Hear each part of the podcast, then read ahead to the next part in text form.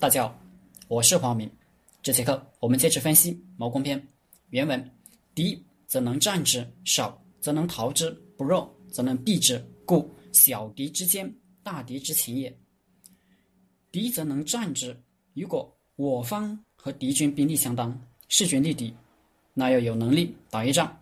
曹操注解说：“己与敌人众等，善者犹当设伏其以胜之。”怎么打？还是分战法，击阵、阵兵挑战、击兵设伏。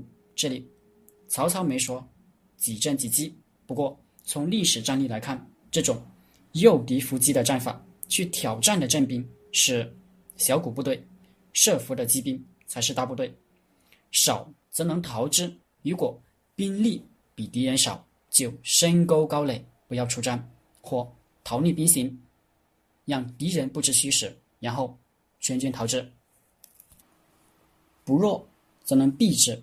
杜牧注解说：“不弱是势力、胶原都不与对方，那就要速速逃走，不可驰援。如果敌人守住我的要害，那想跑也跑不了了。”孙子是极其保守谨慎之人，先胜后战，没有胜算就不打。只要兵比敌人少，就不用他打。这一点似乎跟我们平时宣宣扬的价值观不一样。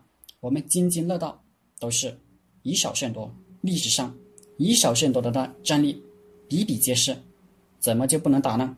这在管理学上叫沉默的证据。真正的绝大多数、绝对的大概率事件都沉默无言，所以你不知道。而那些小概率事件以少击多，居然打赢的，人人。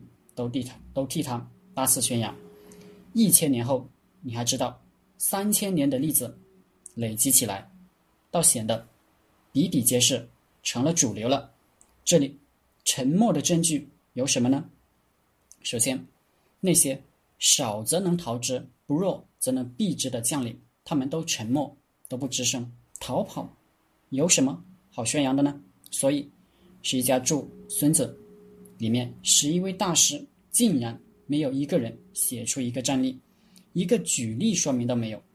倒有人补充说明，张玉柱解说：“彼众我寡，宜逃之。”但是注意这个“但是”，但是他说：“若我治彼乱，我分彼大，则敌虽众，亦可以战。”然后他举了两个战例：若吴起以五百乘。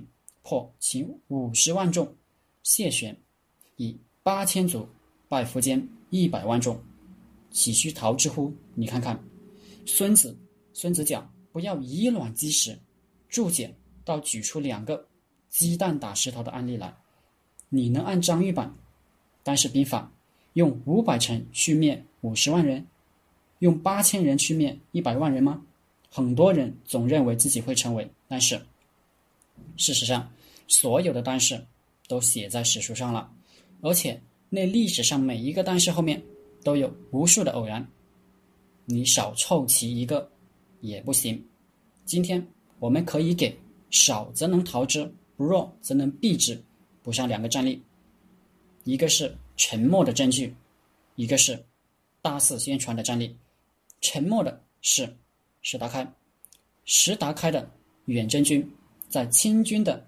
围追堵截下，一年半的时间，转战川黔滇三省，四进四川，突破长江防线，但最后他没跑掉，死了，还是沉默了，也没法用来证明兵法是正确的。另一个大肆宣传的伟大案例，大家都知道，因为一跑就跑了两万五千里，跑掉了，而且取得了最后胜利。就是红军长征，小敌之坚，大敌之情也。红军在江西如果不跑会怎么样？小敌之坚，大敌之情也。坚守不跑就会为人所擒。典型战例是汉朝名将李陵，汉武帝要他给李广利运粮草，他耻于做后勤部队，请战，率五千部卒直捣匈奴王庭。结果，被匈奴十万骑兵包围，兵败投降。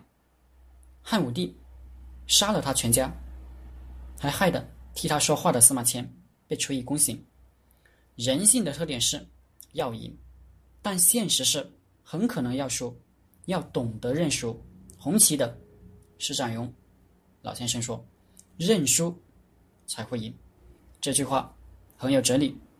我们也可以说，输了，生活还会继续；输掉的，咱们认了，保住和扩大咱们赢得的。明代的王阳明，千古圣人，立下那么大的学问和功勋，但当锦衣卫为了陷害他，做出种种丧尽天良、残害百姓的事，以图挑衅和勾陷他的时候，他全都认了，忍了，认了，因为。他明白，在这暗无天日的社会，此刻他只要有任何一点伸张正义、挽救百姓的举动，都会粉身碎骨，而且救不了任何人。只有等着锦衣卫看见不能得手，而自己停手。王阳明，王阳明认输了。他等着，他输到什么时候，剩下的就是赢的吧。好了。这节课就分享到这里，大家可以加我的 QQ 微信幺零三二八二四三四二，我们一起讨论读书、创业、赚钱、企业管理、团队管理、互联网投资。谢谢大家。